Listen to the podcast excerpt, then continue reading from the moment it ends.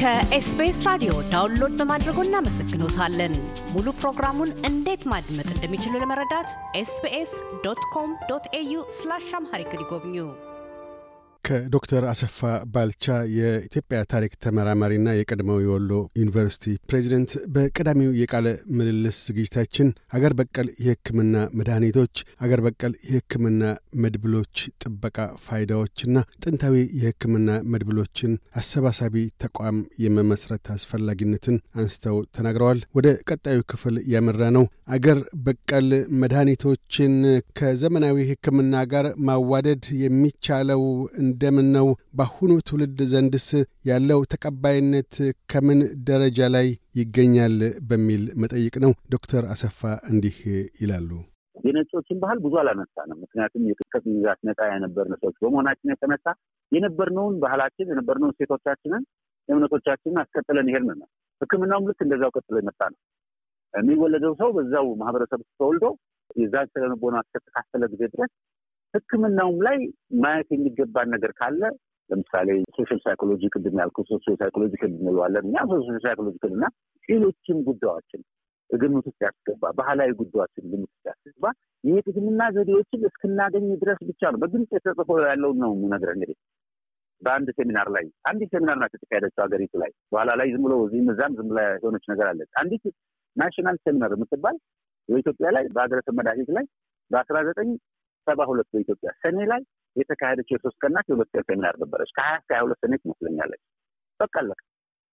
እሷ እንግዲህ በአብዛኛው ከተጠራቀሙት ሰዎች መቶ ስልሳ ዘጠኝ ሰዎች መካከል ሀያ ሁለት የሆኑ ሀያ አንድ ሰዎቹ ብቻ ናቸው ባህላዊ መድኃኒት አዋቂ ተብለው ተመርጠው ከየክፍለ ሀገሩ ከኢትዮጵያ የሚያክል ሀገር የተሳተፉት። የተቀሩት በሙሉ ግማሹ የኢሰፓኮ የፓርቲ አባል ነው፣ ግማሹ የጤና ጥበቃ ነው፣ ግማሹ ሐኪም ነው፣ ግማሹ የ biologist ነው፣ ግማሹ botanist ነው። ግማሹ እንዲህ ሆኖ እንኳ የተካሄደውን proceeding የምትባላለች አለች በእጄ ላይ በአጋጣሚ የመቶ ምናምን ገጽ proceeding አለ። እዛ proceeding ላይ የቀረቡ በሙሉ የዘመናዊ ሕክምና ሰዎች የዘመናዊ አሁን የተለያዩ field ኦች የሳይንሳዊ field ኦች ሰዎች ስለ ባህላዊ መድኃኒት የተናገሩት እንጂ የባህላዊ መድኃኒት ሐኪሞች በአንዲት ሁለት ገጽ በማትሞላ ሰዎች የተናገሯት ነገር አለ። ጥሩ አስባቸዋል፣ መልካም ነው ምናምን የምትል ነገር ብቻ ከፍራሲው ከምንም የማትታወቅ አስተያየት ብቻ ነው የሰጡባት። የተቀረቡ ሙሉ የሰጡት ይሄ ውስብስብ ያለውን technical የሆነውን እንዴት አድርጎ ማዋሃድ ይችላል የሚለውን በተለይ ደግሞ ትኩረቱ እጽዋት ላይ ብቻ የ herb መድኃኒት herbal መድኃኒት ላይ ብቻ ያተኮረ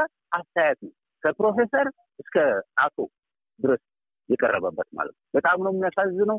ስትመለከተው የሀገር ባህል መድኃኒት ላይ አይደለም ያወሩት እኒህ ሰዎች። ያወሩት ስለ መድኃኒት process ነው። pharmacology ወይም pharmacognostic ምናምን የምንስለው አለ ዘመናዊ ከቅጠል መድኃኒት እንዴት እንደሚቀልና እንዴት እንደሚገኝ የሚመስል ነገር ነው የሚመስለው እና በጣም ያስገርማል። እና ምንድን ነው መሰለህ ይህንን ሁኔታ እንትን ያደረገን በቃ ይሄ ያለውን dominance የሚቀማው ይመስላቸዋል። ይሄ medical market የምንለው ነገር አለ። የዛ ተፎካካሪና በቃ medical እንትኑን ገቢያቸውን client ኦቻቸውን የሚወስዱባቸው ተፎካካሪዎች ጋር የሚነጋገሩ ነው የሚመስለው።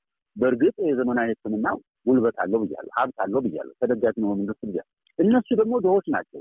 ድሆች ስለነገ የእውቀት ድህነት አይደለም፣ በመንግስት ያለመታገዝ፣ በሀብት ያለመታገዝ እና በተቋም ያለመታገዝ ካልሆነ አንዳንዶቹ በሚያስገርም ሁኔታ የብዙ ነገሮችን በዘመናዊ ሕክምና ያቃቱ ሊታከሙ ያልቻሉትን ነገሮች ሁሉ ማከም የሚችሉ የሚያድኑ አንዳንዶቹ ደግሞ በዘመናዊ ሕክምና የአጥንትና የምናምን ስፔሻሊስቶች ወይ ምናምን ተሞክረው አቅተው ስብርብር ያሉ ክትክት ያሉ ሰዎችን ወይ ከብቶችን አሁን ከብቶችን ሲሰሩ አታይም። እነሱ ናቸው የሚሰሩ። እነሱ ሰርተው እነሱ አድነው እነሱ እንደዚህ የሚሞክሩትን ሰዎች በቃ እንዴት አይነት የበታችነት ስሜት እንዲሰማቸው ለማ downplay ያደርጉታል። የእነሱን ራይ በጣም አድርገው ነው የሚቀልዱበት እና የሚያስይዙበት ማለት ይቻላል። ከውስጥ ሌላ ነው objective short term ይላሉ፣ medium term ብለው long term ብለው ያስቀመጧቸውን ነገሮች አምሳ ቤቶቹ ያወሩትም በሰባ ቤቶችን መጨረሻ ያወሩት ነው። አሁንም በአስራ ዘጠናዎችና ሁለት ሺህ ላይ ያወሩት ነው። የሚገርም ነገር አይቀየርም ሀሳቡ። በዚህ ጊዜ እንደዚህ እናደርጋለን፣ እናሰባስባለን፣ register እናደርጋለን፣ ማህበር ታቋቋማላችሁ ምናምን። በዚህ ጊዜ ኢንስቲትዩት ለማቋቋም ጥረት ይደረጋል ነው የሚለው። ይቋቋማል አይደለም።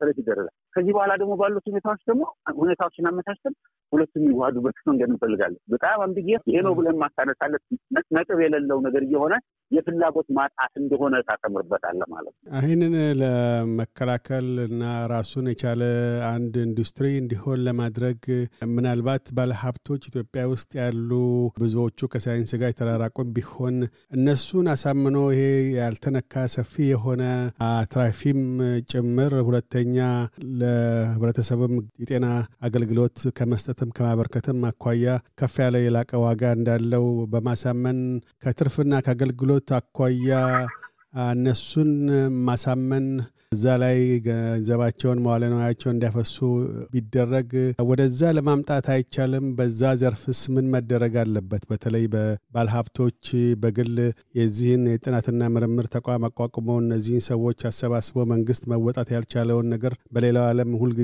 መንግስት አይጠበቅም፣ በግል ተነሳሽነት እንደዚህ አይነት ነገሮች ይወሰዳሉና ይሄንን ቢደረግስ አንድ መላ ይሆናል? በጣም ትልቅ ሀሳብ ነው አቶ ካሳው። እኔም እንደው አሁን አንድ የሚታየኝ ነገር ያለው ለምሳሌ አንድ ማዕድን ተገኘች የሆነች ነገር እዚህ ቦታ ላይ ተገኘ ቢባል ሊረባረብ የሚችለውን ባለሀብት ማሰብ እኮ ነው። አትራፊ ስለሚሆን በሚል ነው አይደለም የሚያደርገው ገንዘቡን የሚያፈሰው አትራፊ ስለሚሆን ነው። አዳዲስ መሽነሪዎች መጥተው ያንን ቦታ ቆፍረው ሰራተኛ ቀጥረው ደሞዝ ከፍለው የሚያስፈልገውን ቴክኖሎጂ አንጥተው ምናምን ብለው ያንን ማዕድን ለማውጣት የሚታገሉት። እዚች አንዲት ደላንታ የምትባል አካባቢ ኦፓል የምትባል ድንጋይ ነገር አለች የሆነች ለጌጥ እንትን የምታገለግል እዛ ላይ ያለውን ርብርብና ሰውን ብትመለከተው ትገረማል። እውነት ነው።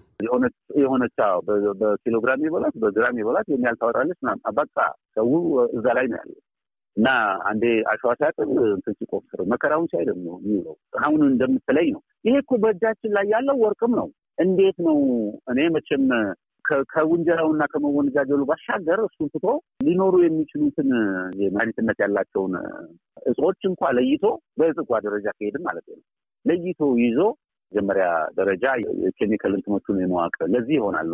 ለምሳሌ ካንሰር anti cancerous የሆነ እንትን አላቸው። anti ምናምን የሆነ bacterial እንትን nature አላቸው። anti fungi የሆነ nature አላቸው ምናምን ብሎ እንኳ ሰርቶ እንደው በደንብ በመጀመሪያው screening ውስጥ ይሄ ይሄ ይሄ ይሄ ይሄ potentially መድኃኒትነት አላቸው ብሎ እንኳ ለማስቀመጥ የተቋቋሙ የሀገሪቱ ላቦራቶሪ በትልቁ ደረጃ ያለው ፓስተር በለው ምናምን የሚባሉት ላቦራቶሪ እና ምናምን የሰሯቸው እስካሁን ድረስ በቁጥር የተወሰኑ ናቸው። እነ እንቆቆ ምናምን እንደዚህ በስም የምጠቅሳቸው የሚታወቁ ናቸው። አንዳንዶች እንደውም መድኃኒትነታቸው በስፋት የሚታወቁ ናቸው። ወደማይታወቁት ገብተው ምን ምን እንዳላቸው የሚለውን ነገር የዕፀ ደብዳቤ ችግር አይደለም። ቅድም የነገርኩ ያሉት ክምችቶች በቂ ናቸው ማለት ጽሁፎች አሉ ብያለሁ። ባሉት ጽሁፎች ላይ እንኳ ተመርኩዞ የሌሎቹ እንኳ ጠፋ፣ አውሮፓ ውስጥ የተቀመጡት እንኳ ጠፋ ቢባል ቢቻል በ microfilm ሊመጣ ይችላል።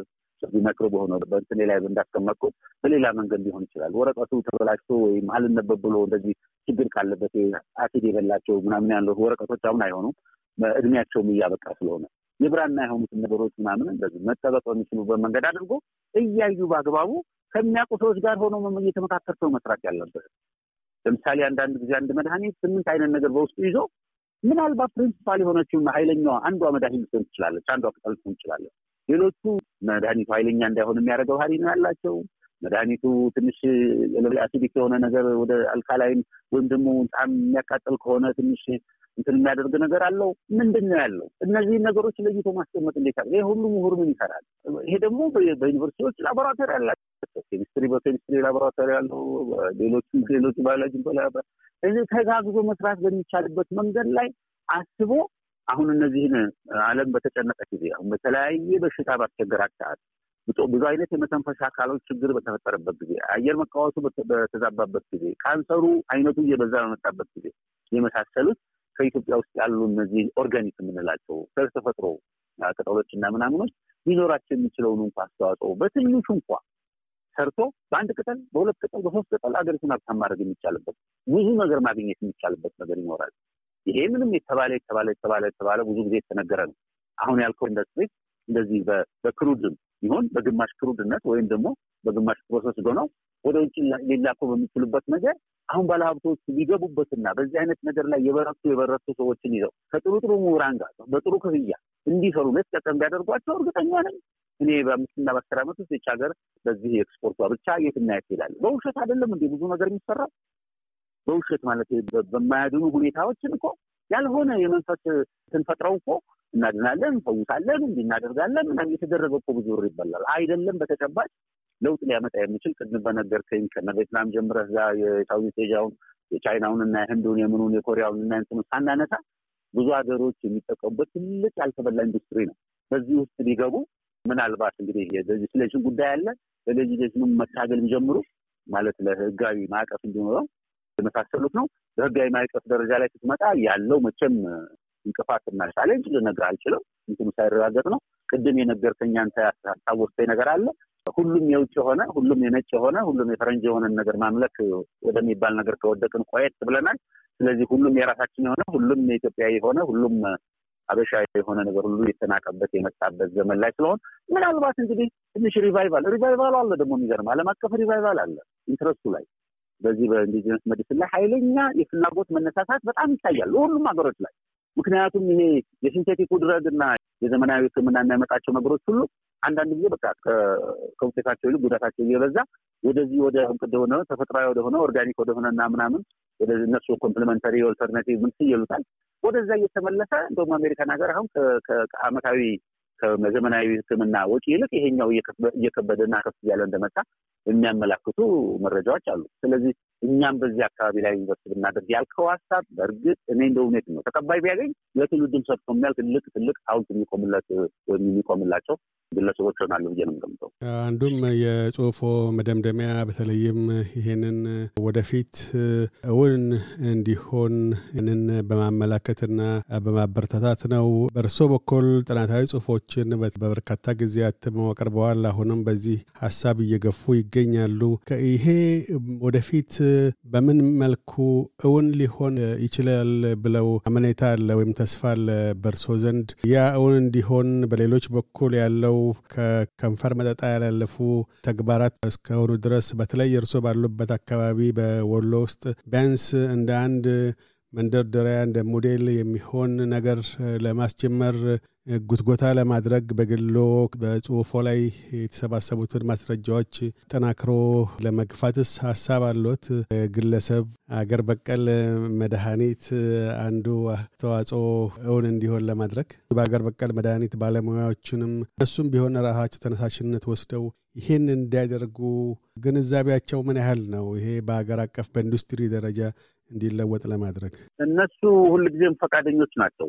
ፈቃደኞች ናቸው ስል የሚያስተባብራቸው የሚመራቸውና ይሄ የመንግስታዊ ጉዳይ አድርገው ስለሚመለከቱት በአብዛኛው የመሸሽ በለው የማፈር በለው አይነት ስሜት ታይባቸዋለህ። ተጠግተህ ደግሞ ስታጫውታቸውና ምን ማድረግ ይሻላል ስትላቸው ደግሞ የሚያወሩህ ነገር ደግሞ አንጀት እንትን ያደርጋል። ማለት ምንም አለመደረጉ በጣም ይገርማቸው። ሁልጊዜ እንዳዘኑ ነው። እንዴት እንዴት ይቺ ሀገር ሰው ታጣለች? ብዙ የተማሩ ሰዎች አሏት። የተማሩ ሰዎቿን ወደዚህ አሰልፋ ይህን የመሰለ ሀብት እና ቅርስ እንዲሁ ሲወድ መመልከት እንዴት ይቻላል የሚሉ ናቸው። ሁልጊዜም ሳገኛቸው የሚነግሩት እንደውም ያሉንን ክምችቶች ያሉንን እውቀቶች ይዘታችን ገና ምልህ ከመሞታችን በፊት አስተላልፍልን እንድንሰጥ ፈቃደኞች ነን ነው የሚሉት። አንድም ቀን እንዲህ ሲሉ ሰምቻቸው አላውቅም። ይህ አይነት ሁኔታ ግን በሌላው ወገን ተቀባይነት አግኝቶ ሲገፋበት አታይም። ምክንያቱም አሁን እኛ ሀገር ብዙ የሚጠየቁ ነገሮች አሉ።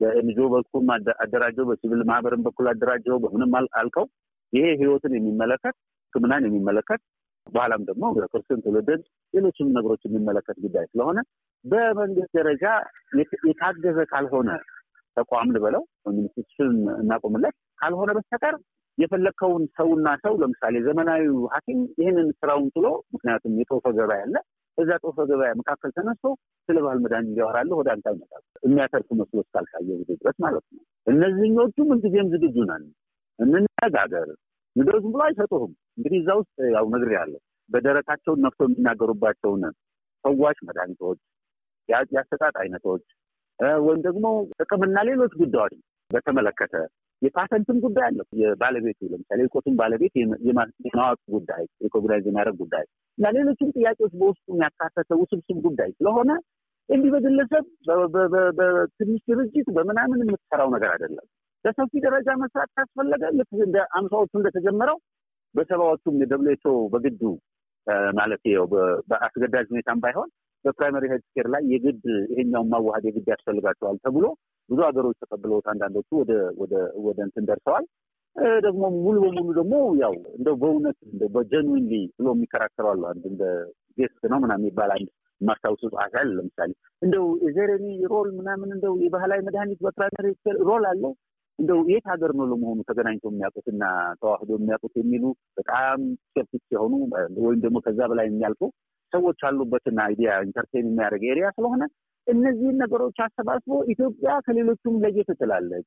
የሕክምና ባህሏ ማለት ነው እንግዲህ ያኖረችው እና ያዳበረችው ነገር ከሌሎቹም ሀገር በተሻለ ሁኔታ እንደዚህ ናት። የእጽዋት ባለቤት ናት። ስም እስኪሰጣት ድረስ የሄደ ነው። ቅጽል እስኪሰጣት ድረስ የሄደ ነው። ስለዚህ እሱ ሀገር ላይ የማይገኝ ነገር የለም። የሞት መድኃኒት ይገኛል ተብላ የምትባልባት ሀገር ላይ ተቀምጠን ምንም ነገር አልሰራንም። ይህንን ከምን አድርገን እንስራው? እስኪ ተው መንግስታዊ አካላት የሆነ ለምን አንድ ኢንስቲትዩት አያቆምም ያልኩት ለዛ ነው። ከባድም አይደለም፣ ውድም አይደለም፣ አስቸጋሪም አይደለም። እንደኛ አይነት ፍላጎት ያለን ሰዎች እውቀቱን እንኳ በቀጥታ ይሄ እንደዚህ ነው ብለን ባንገባበት እውቀቱ እንዴት መሻገር እንዳለበት ወይም እውቀቱ እንዴት አድርጎ ወደ ጥቅም ላይ መዋል እንዳለበት ሁለቱን ወገኖች አብረን ይዘን በማስተባበር ልንሰራ የምንችል ሰዎች፣ ፍላጎቱ ያለን ሰዎች እና በስራው ላይ አንዳንድ ነገሮችን ያየንባቸው ሰዎች እንሰጣለን። sociologist ኦች ሊኖሩ ይችላሉ፣ anthropologist ኦች ይኖራሉ፣ እንደኔ አይነት historian ይኖራል፣ ሌሎችም pharmacist ኦችም ይኖራሉ። ሌሎችም በፋርማሲ ላይ ማለት ከዛም ውጭ ያጠኑ በተለያየ የቅጠልና የመድኃኒት ቅመማ ላይ የተሰማሩ ሰዎች ያጠኑ ብዙዎቹ እኮ ፈቃደኞች አሉ። እኔ ብዙ ሰዎች በግለሰቦች ደረጃ ያነጋገርኳቸው ማን ያስተባብረው፣ እንዴት አድርገን እናስተባብረው ነው። ብንጮህም እንሰማ የለም ብንጽፍም፣ በሴሚናርም ላይ ወጥተን ብንናገርም ብናስረዳም ምንም የሚል ወደ ተግባር የሚቀይር ሰው የለም። አሁን እንደምታውቀው በብሔራዊ ደረጃ የሚያስተባብር እንኳን የለውም ባህላዊ መድኃኒት። በብሔራዊ ደረጃ ካላስተባበርከው በክልል ደረጃ እና በዞን ደረጃ ነው የሚባለው። እንግዲህ በዛ ወርደ ወርደ በእነዛ ደረጃ ላይ ልክ በሽታ ሌሎች አደጋዎች እና የተፈጥሮ እንትኖች የክልል በሽታ ይመስሉ ይከላከሏቸው ይመስል በክልል ደረጃ ታጥሮ ሕክምናን ያክል ነገር ማለት ነው። እስቲ እንትና ሕክምና የሚባል አለ እንዴ? እንትና ክልል modern medicine የሚባል አለ እንዴ? የእንትና ክልል የባህላዊ መድኃኒት አዋቂ የእንትና ክልል እንደ እና ምንም በጣም ብዙ barriers አሉ። እነዛ barrier ኦች መሰበር አለባቸው። ለዛ ነው የ national association ኑ የ healers association አስፈላጊነቱን የተቋም አስፈላጊነቱን በማዕከል ማስተባበር፣ ሴሚናር ማምጣት ምናምን አድርጎ ከዛ በኋላ ወደሚመጡት ነገሮች እኔ ው አንድ ለሶስት ይ በሌሎች ወረቀቶች ላይ እና ምናምን ታስቀምጫቸዋለሁ። በዚህ አይነት መንገድ የምንሄድበት ከሆነ ቶሎ እኮ ነው። አሁን ሰዎች እየሞቱብን ነው፣ እየሄዱ ነው እኮ ሰዎች ማለት የእድሜ ጉዳይ አለ። ተፈጥሯዊ ነው፣ የምታየው ነው። እንግዲህ ይሄ ነገር ከጣሊያን በኋላ እንኳ ስንት ዓመት አስፈጀ? ከሰማንያ ዓመት በላይ ሄደ። ምንድን ነው እየሰራን ያለ ነው? ዘጠና ዓመቱን እያስቆጠረ ነው። ወዴት ነው እየሄድን ያለው? ሰዎች እኮ አይኖሩም ሁሉ ጊዜ። ስለዚህ ጽሁፎቻቸውን እንኳ ብንይዝ በኋላ እንኳ የማናነባቸው ሰዎችን ነው የምንሆነው፣ ማይም ነው የምንሆነው። አንደኛ የግዕዝ ጉዳዮች አሉ፣ የቋንቋ ጉዳይ አለ። ሁለተኛ ብዙ ጃርገንስ አሉ፣ ስራዬ ተብሎ የሚሰሩ አሉ። ነገረ ራ ነገደ ሰራ ምነት የምንላቸው ማን ነገሮች አሉ። እነዚያን ሁሉ ስታንዳርዳይዝ እንኳ አድርገን ማስቀመጥ እንኳ ለቀጣይ ትውልድ እንኳ እንዳነበው ነው። አሁን ለምሳሌ ቋንቋውን ፊደል ይጠረስ የሚል ሰው ትሰማለህ። ፊደል ምን ሶስት ሀ ሆነ ሁለት ሰ ሆነ አራት ሰ ሆነ ምናምን ብሎ ሲቸገር ትሰማዋለህ። ለምስ ምክንያቱን እንኳ ሳይረዳ የሚቀጥለው ደግሞ ሳይሆን የማይለይ ህዝብ ይመጣል። ከዛ በኋላ የራሳቸው የእንትሮች የ manuscript ኦች ጠቃሚነት ሁሉ ከጥቅም ይወጣል ማለት ነው። ይሄን ሁሉ ግምት ውስጥ አስገብቶ በፍጥነት መስራት አለብን። ይሄ ረጅም ጊዜ luxurious አይደል luxurious እንትን ፕላን አይጠይቅም። የሰላሳ ዓመት አይደለም ስለው ዛሬውኑ act ማድረግ ያለብን እያልኩ ነው የማሳስበው። ግን ከማሳሰቢያ ያለፈ ነገር ምን ማድረግ ትችላለህ? ሀብቱ ቢኖረን ትሞክራለህ። እሱም ቢሆን ፈቃዱ ከተገኘ ነው። አሁን በጣም አደገኛ የሆነ የዘመናዊ ሕክምና የበላይነት ስላለ ያንን የዘመናዊ ሕክምና የበላይነትን ከፖለቲካ ስኪል አያንስም። በቃ ምን አደከመ ከእሱ ጋር እኮ። ስለዚህ በዛ አይነት ሁኔታ ውስጥ ነው ያለነው። ሁኔታዎቹ ግን የምታነሳቸው ሀሳቦች ግን የኔኑ ሀሳቦች የሚያንጸባርቁትና ቀበላቸዋለሁ ማለት ነው። ዶክተር አሰፋ ባልቻ የቀድሞ የወሎ ዩኒቨርሲቲ ፕሬዚዳንት እና የኢትዮጵያ ታሪክ ተመራማሪ፣ ስለ ቃለ ምልልሱ እናመሰግናለን። እኔም እጅግ አድርጌ አመሰግናለሁ። ወተፋቻውን እያደመጡ የነበረው የ SBS አማርኛ ፕሮግራምን ነበር። የፕሮግራሙን ቀጥታ ስርጭት ሰኞና አርብ ምሽቶች ያድምጡ። እንዲሁም ድረገጻችንን በመጎብኘት on demand እና በ SBS ራዲዮ mobile app ማድመጥ ይችላሉ። ድረገጻችንን SBS dot com dot au Amharic ን ይጎብኙ።